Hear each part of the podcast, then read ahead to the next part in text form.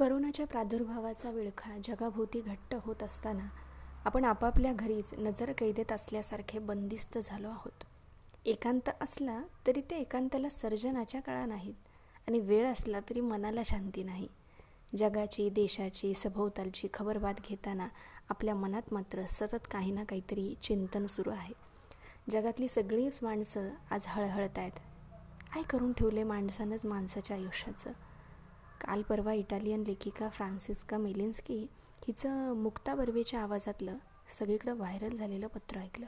ती सांगते आम्ही जात्यात आहोत ना तर तुम्ही सुपात आहात. खरं आहे तिचं म्हणणं. मुंबई पुण्यात परिस्थिती फार घाबरवून सोडणारी आहे. सगळीकडं मोफत अन्नधान्यासाठी वाण सामान घेण्यासाठी बँकांतून पैसे काढण्यासाठी माणसांची गर्दी उसळते आणि ही चित्र आपल्यात धास्ती निर्माण करत आहेत पुण्याच्या गर्दीच्या पेठा आणि मुंबईतील धारावीसारख्या झोपडपट्ट्या. म्हणजे दोन तीन किलोमीटरच्या क्षेत्रात आठ दहा लाख माणसं अगदी एकत्र राहतात. तिथं काय सोशल डिस्टन्सिंगबद्दल आपण बोलणार? हाही एक खूप मोठा प्रश्नच आहे. मुख्यमंत्री सांगतायत आरोग्यमंत्री सांगतायत ती इटालियन लेखिका सांगते आहे. म्हणजे त्या इटालियन लेखिकेचा त्या मंत्र्यांचा मी ज्यांच्या ज्यांच्याशी बोलते ह्या सगळ्या जाणकारांचा सूर असा पश्चाताप दग्ध आहे. म्हणजे त्यांना असं तर वाटत नाही की ते ह्या हा आकाराला जबाबदार आहेत. डॉक्टर नंदकिशोर लाड म्हणाले हे तिसरं युद्ध आहे म्हणजे शंभर वर्षातलं हे तिसरं युद्ध. पहिलं शस्त्रांनी लढलं गेलं दुसरं अस्त्रांनी लढलं गेलं म्हणजे बॉम्बनी. आणि तिसरं युद्ध जीवशास्त्रीय. तिकडे चीनच्या शांघायमधून मराठी अधिकारी अमित वाईकर अगदी आनंदाने बोलत होते. काय बोलत होते? की वुहान खरोखरी रोगमुक्त झालं आहे तिथून सतरा वेगवेगळ्या रेल्वेगाड्या बुधवारी सुटल्या देखील. जरा जास्त छेडलं गेलं तर ते बोलते झाले. काय म्हणाले? मानवतेला धोका आहे हा. आपण माणसंच व्हायरस आहोत आणि करोना हा तर उपचार आहे क्युअर आहे.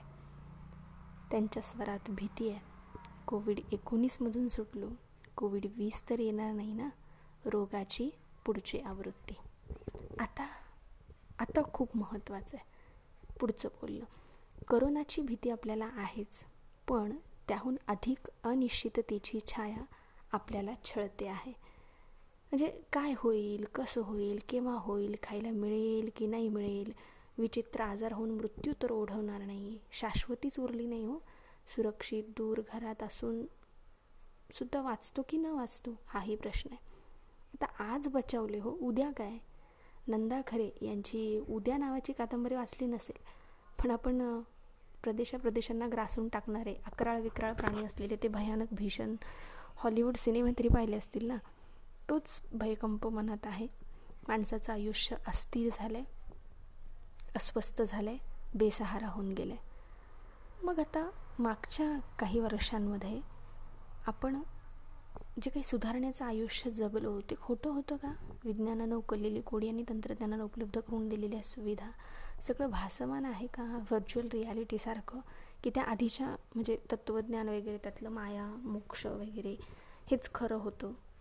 का तेही मायावी जग होतं? वेडेवाकडे तऱ्हे तऱ्हेचे विचार येत आहेत. हां आता म्हणजे असे विचार येण्याचाच हा काळ आहे. अशा प्रसंगी माणसाला कोणतेही बोल धीर देत नाहीत बरं. खरं तर आनंद नाडकर्णी छान शब्दात गोड आवाजात लोकांची मनस्थिती सध्या समजावून सांगतात. म्हणजे त्यांच्या ध्वनिफिती तुम्ही ऐकून बघा. पण ते बोल आता लोकांना ते काहीच कामाचे वाटत नाहीत. अशा प्रसंगी माणसाला त्याचं त्यालाच सांभाळावं लागतं. अनुभवच त्याला शिकवत असतो. म्हणूनच अठराशे नव्याण्णव सालच्या प्लेगचं एकोणीसशे अठरा सालचा जो स्पॅनिश फ्लू आला त्याचं. त्या काळी कोट्यवधी लोक मेले आणि हे दाखले दिले जातात. त्या फ्लूला त्यावेळी महाराष्ट्रात तापसरी असं म्हटलं गेलं होतं. एवढी सगळी उदाहरणं स्पष्टीकरणं समोर येऊनही भीतीचं एक वाक्य मनात उरतंच काय? तरी या वेळचा संसर्ग म्हणजे डॉट डॉट डॉट. खरं तर आजच्या माणसानं प्रचंड प्रगती केलेली आहे. खूप काही भरभराट केलेली आहे आणि कदाचित त्यामुळंच माणसानं जी काही प्रगती केली आहे त्यामुळंच आज तंत्रज्ञानानं आम्हाला तारून नेलेलं आहे. नेटवर्क माणसाला तारून नेत आहे. तंत्रज्ञान प्रभावी जगात सगळे जुने संकेत मोडीत संकेत मोडीत निघणार आहेत. तंत्रज्ञानानं गेल्या तीस पस्तीस वर्षात जे सतत सूचित केलं माणसानं ते प्रतिपादनही ऐकलं नाही. म्हणून करोनाने माणसाला कडे लोटाच्या एका टोकावर आणून ठेवले प्रत्येक विचारो मा विचारी माणूस हा विचार करतो की करोनानंतरचं जग वेगळं असणार आहे. त्याचा अर्थ वेळीच लावला गेला पाहिजे. माणूस गेल्या पाच दहा हजार वर्षांच्या काळातील विविध संस्कृतींमधून जे शिकला ते त्याच्या अंगी मुरलं गेलं आहे. त्यातच गेल्या दोनशे वर्षातील विज्ञान तंत्रज्ञान प्रगतीची सारी सूत्र व चिन्ह देखील समाविष्ट आहेत. त्याला त्यापुढील जगाचा विचार करावा लागेल. आणि म्हणून या पुढच्या काळात म्हणजे सगळ्या माणसांना अन्नधान्य मिळेल त्यांच्या अन्न वस्त्र निवारा ह्या सगळ्या गरजा भागवल्या जातील अशा व्यवस्था राष्ट्रीय आंतरराष्ट्रीय स्तरावर झाल्यात. प्रश्न फक्त नीट अंमलबजावणीचा आहे. तंत्रज्ञानात ती व्यवस्था तंत्रज्ञानानं ती व्यवस्था चोख होऊ होऊ शकेल. मात्र माणसाची मूलभूत व स्वतंत्र वृत्ती जगेल फुलेल तरारून उठेल यासाठी कोणतीही व्यवस्था झालेली दिसत नाही. तंत्रज्ञानानं ती कामगिरी परस्पर केली त्यामुळे माणसांना त्यांची त्यांची ताकद कळाली. त्यामुळेच त्यावर व्यवस्थेचं नियंत्रण राहिलेलं दिसत नाही. तेच तर तेच जग आज रस्त्यावर दिसतं. म्हणजे पुढाऱ्यांनी पोलिसांनी आवर्जून सांगितलं धाक दाखवला तरी माणसं रस्त्यावर यायचं थांबत नाही. तसेच व्हॉट्सॲपवरचे मेसेजही फिरत राहतात. लोकांचा हा अडाणीपणा असंस्कृतपणा नाही. त्यांना झालेली ती स्वसामर्थ्याची जाणीव तरी आहे किंवा समाजाची डेथ विष आहे का असं वाटून जातं.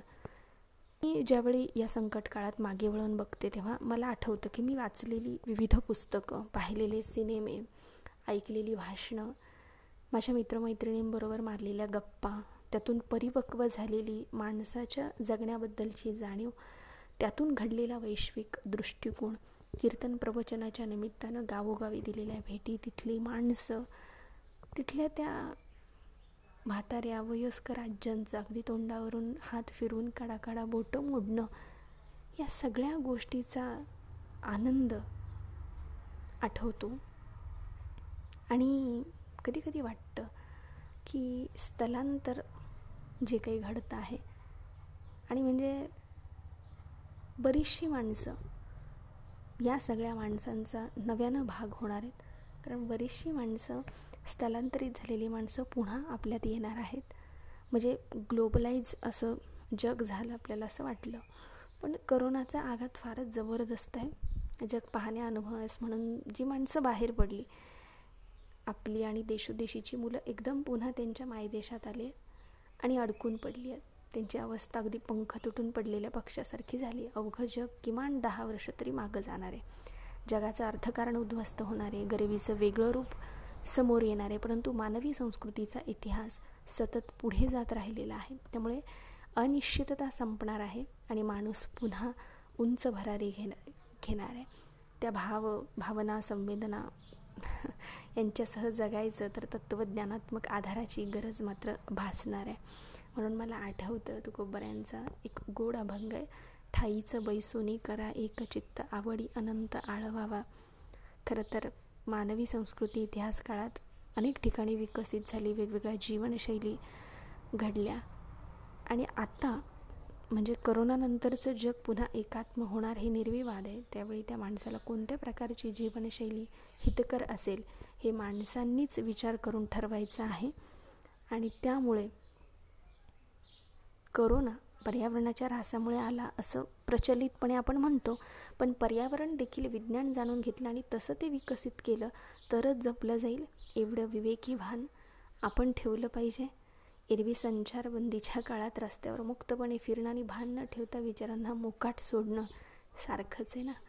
कदाचित कोरोना हा माणसाच्या चुकांना मिळालेला शाप नाही तर तो उशाप देखील आहे.